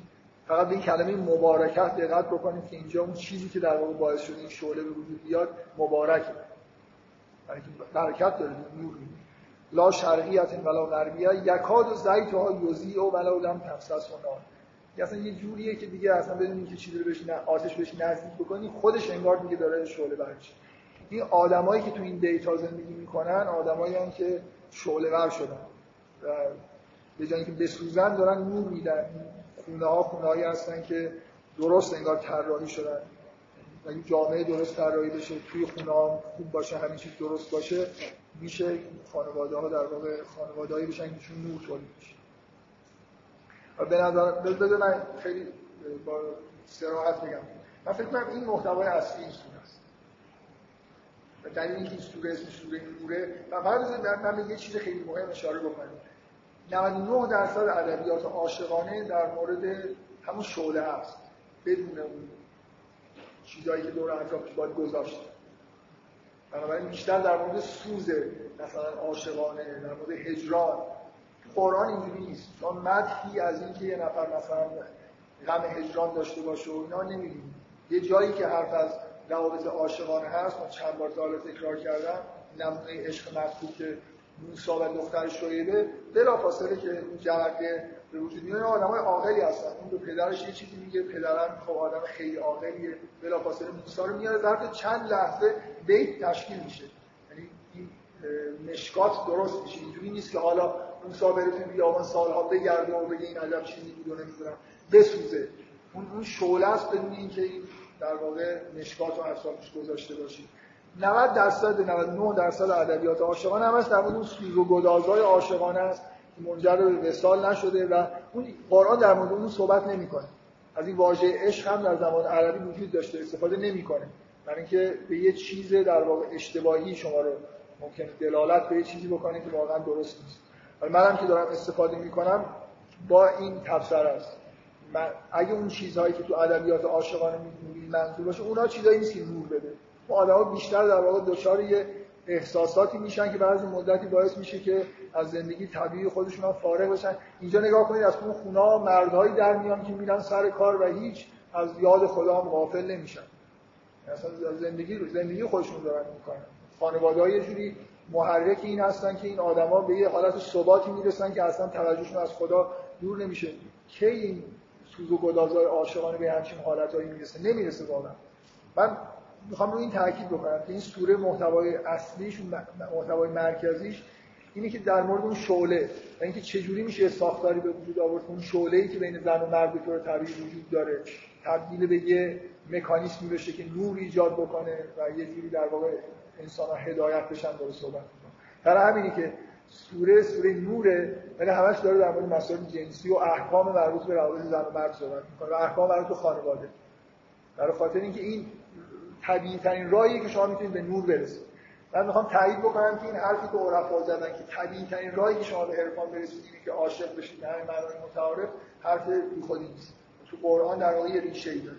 سوره نور اساس در چیزی که می‌بینیم اینه که چجوری میشه از روابط خانوادگی نه روابط سوز و گدازهای اون, اون چیزی که من می‌خوام بگم که با این چیزی که تو قرآن هست خیلی فرق چیزی که بهش عشق رمانتیک میگن. حالت های رمانتیکی که یه نفر مثلا بشینه عشقی مجنون نسبت به لیلی داره و تمام مدت در واقع ذهنش معطوف به یه چیزیه که نباید باشه. برای خاطر اینکه تو روال تدریج قرار نگیره. تمام در واقع چیزی که تو این سوره هست اینه که چجوری احکامی رو در واقع اجرا بکنیم توی جامعه و آدم ها به طور فردی که بتونیم از این چیز مقدسی که خداوند وجود آورده استفاده بکنیم. شما توی خیلی از این ادیان از جمله در مسیحیت که من معمولا نمی‌تونم از ابراز مثلا یه چیزای بدی در مورد مسیحیت به معنای فعلیش واقعا خودم رو خیلی سعی می‌کنم به همه ادیان احترام بذارم. که تنها دینی که خیلی بهش احترام نمی‌ذارم مسیحیت. همین چیزایی که به احساس می‌کنم این دنیا این افتضاحاتی به وجود یه جور ریشش توی افتضاح بودن واقعا چیزی که کلیسا تعلیم داده. در مورد مسائل جنسی هم کلیسا مطلقا تعلیمش اینه که آشغال به تمام معناست یعنی هر نوع رابطه جنسی گناهه هر جور اصلا ارتباط زن و مرد یه جور مثل اینکه یه چیزی یه چیزی که شیطان به وجود آورده در دنیا که موجودات به دو در دو جنس خلق شدن. اصلا من نمیفهم چه میشه نگاه کرد. به جای اینکه یه نفر به این فکر بکنه که خداوند اگه انسان رو در دو جنس آفریده اینجا یه چیز خوبی وجود داره دیگه. اینا یه دلیلی داره. و یه حسنی درش هست می‌تونه به این نتیجه خوبی منجر بشه. کاملا در تعالیم مسیحیتی میگه به هر نوع در واقع ارتباط زن و مرد گناهه و من من کودکان که همه متولد میشن همه در واقع نتیجه گناهکاری انسان هستن. اگر اگه انسان گناهکار نباشه بلافاصله باید نسلش قطع بشه. نتیجه این حرف دیگه ما در اثر گناهه که این انسان نسلش ادامه پیدا می‌کنه. حالا بگذاریم. به هر احساسی که توی قرآن و توی اسلام نسبت به مسائل روابط بین زن و مرد هست نه تنها چیز کثیفی نیست. من نمی‌خوام بگم الان ممکنه در سنت ما نفوذ پیدا کرده باشه تابوهایی که در تمام تاریخ وجود داشته. ولی شما تو قرآن هرگز اینجوری نمی‌بینید. می‌بینید که در مورد روابط بین پیغمبر با زنهاش صحبت میشه اینا همش در واقع قداست دادن پاک کردن اون تابو هست همیشه همه هم در ظاهر هم که نگاه می‌کنین همه خیلی برخوردهای ریلکسی در واقع با این مسائل توی قرآن انجام میشه مخصوصا تو سوره نور که مثلا یه جور ستایش آمیزی حداقل به عنوان شعله اولیه داره به این نگاه میشه که روابط زن و می‌تونه شعله رو به وجود بیاره که منجر به عرفان میشه منجر به این میشه که یه خانواده های مقدسی رو اینجوری که نگاه کنید به نظر من لحن سوره تغییر می‌کنه اگه سختگیری هست اگه آدمایی دارن کتک می‌خورن از ابتدا تو این سوره برای خاطر اینکه روابطی رو خارج از کیته خانواده روابط جنسی برقرار کردن برای اینکه یه چیز مقدسی رو دارن میشکنن. برای همینی که دارن کتک سخت می‌خورن. برای اینکه این خیلی چیز مهمیه.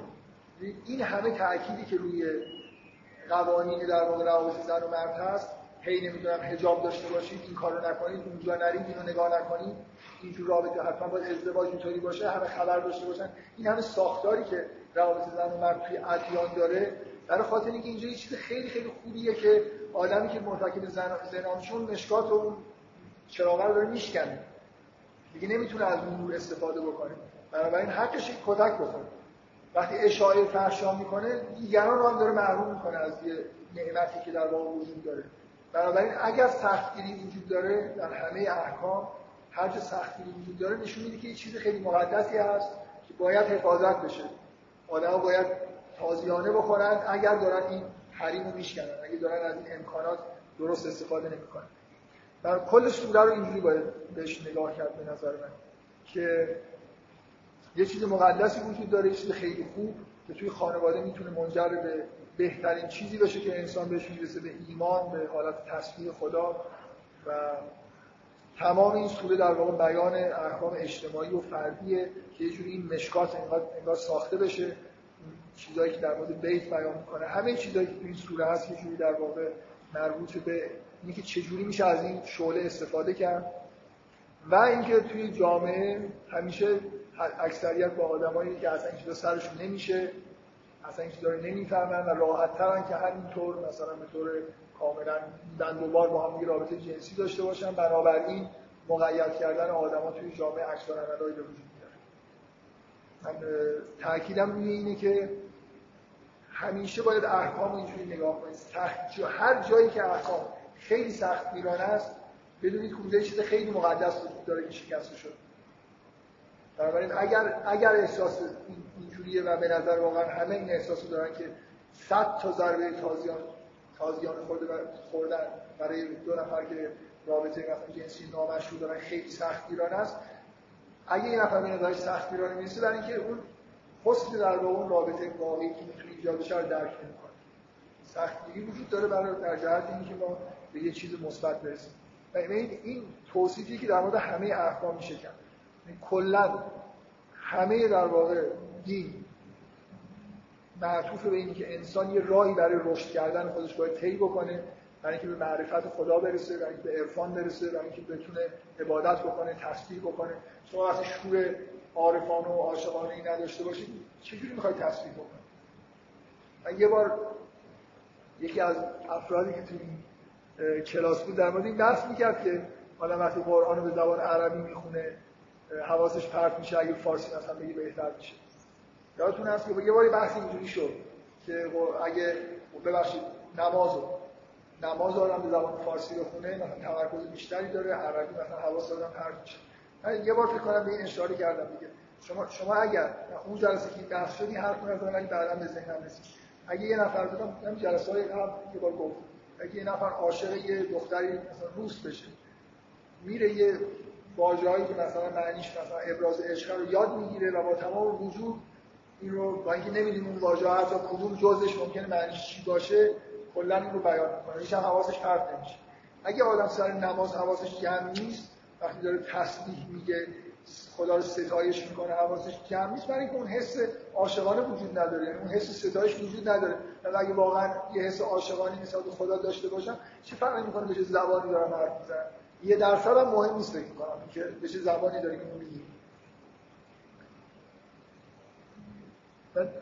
کلا ببینید احکام همش در جهت اینه. ما, ما قراره یه راهی رو طی کنیم به یه حالت عارفانه ای برسیم. و تمام احکام برداشتن مانع در مقابل این طی طریق و هدایت کردن آدمان به طی کردن اون راه.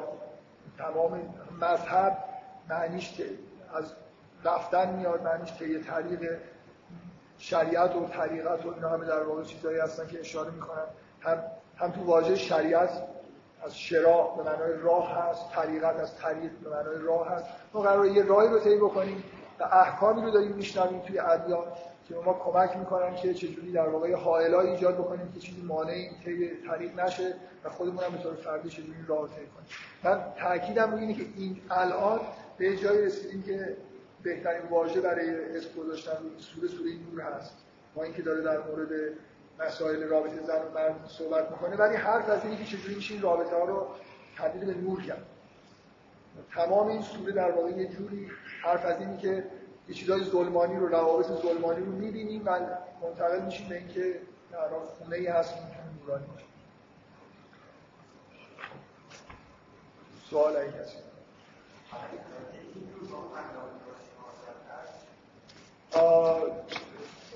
نمی‌فهمم. میگه که الان نور سماوات و از چه رفتی به این داره؟ خب لزوما چیزی که تو تمثیل هست با اون آیه بالا ارتباط این شکلی نداره که به این میگه که میگه الان نور سماوات و از به طور کلی. خداوند مثلا نور, نور آسمان ها زمین خداوند. خداوند نور آسمان ها زمین. ولی وقتی مثلا نورهی این غیر از اینه که اون نور کلی اون بالا هست داره تو تفسیر علمیزه در ادبی اینو خیلی روشن بیان کرده. که انگار یکی از این نورها مثل یه, یه نوری هست که این داره توصیف میشه. ولی کلا همه نورها از خدا هست. اگر از عرفا بپرسید اصلا بین نور و عشق یه چیزی تعادلی وجود داره.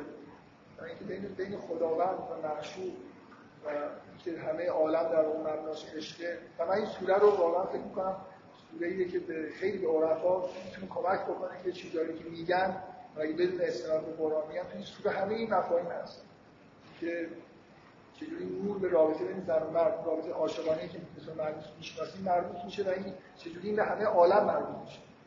نوری که تو همه دنیا هست انگار مربوط میشه. ولی ولی اینجا تفاوت بین این تفسیر با اون آیه کلی وجود داره اون بالا میاد. یه چیز کاملا کلی میگه ولی اینجا داره یه چیز خاصی رو توصیف می‌کنه. ادبیاتش اگه واقعا می‌خواد دقیقا از نظر ادبی استدلالش رو ببینید. علامه طباطبایی تو المیزان خیلی دقیق توضیح داده و اینکه چرا این نور لزوما نوری نیست که تو اون آیه قبل طور کلی بیان شد و من ببخشید من باز تکرار می‌کنم که جلسات منظم ممکنه تشکیل نشه. من فقط سعیم اینه که هر هفته جلسه داشته باشیم ولی روز و من به سختی می‌تونم بیام تا این مدت تهران. هر وقت اومدم سعی می‌کنم زودتر خبر بدم مطمئن شدم که بهتون خبر بدم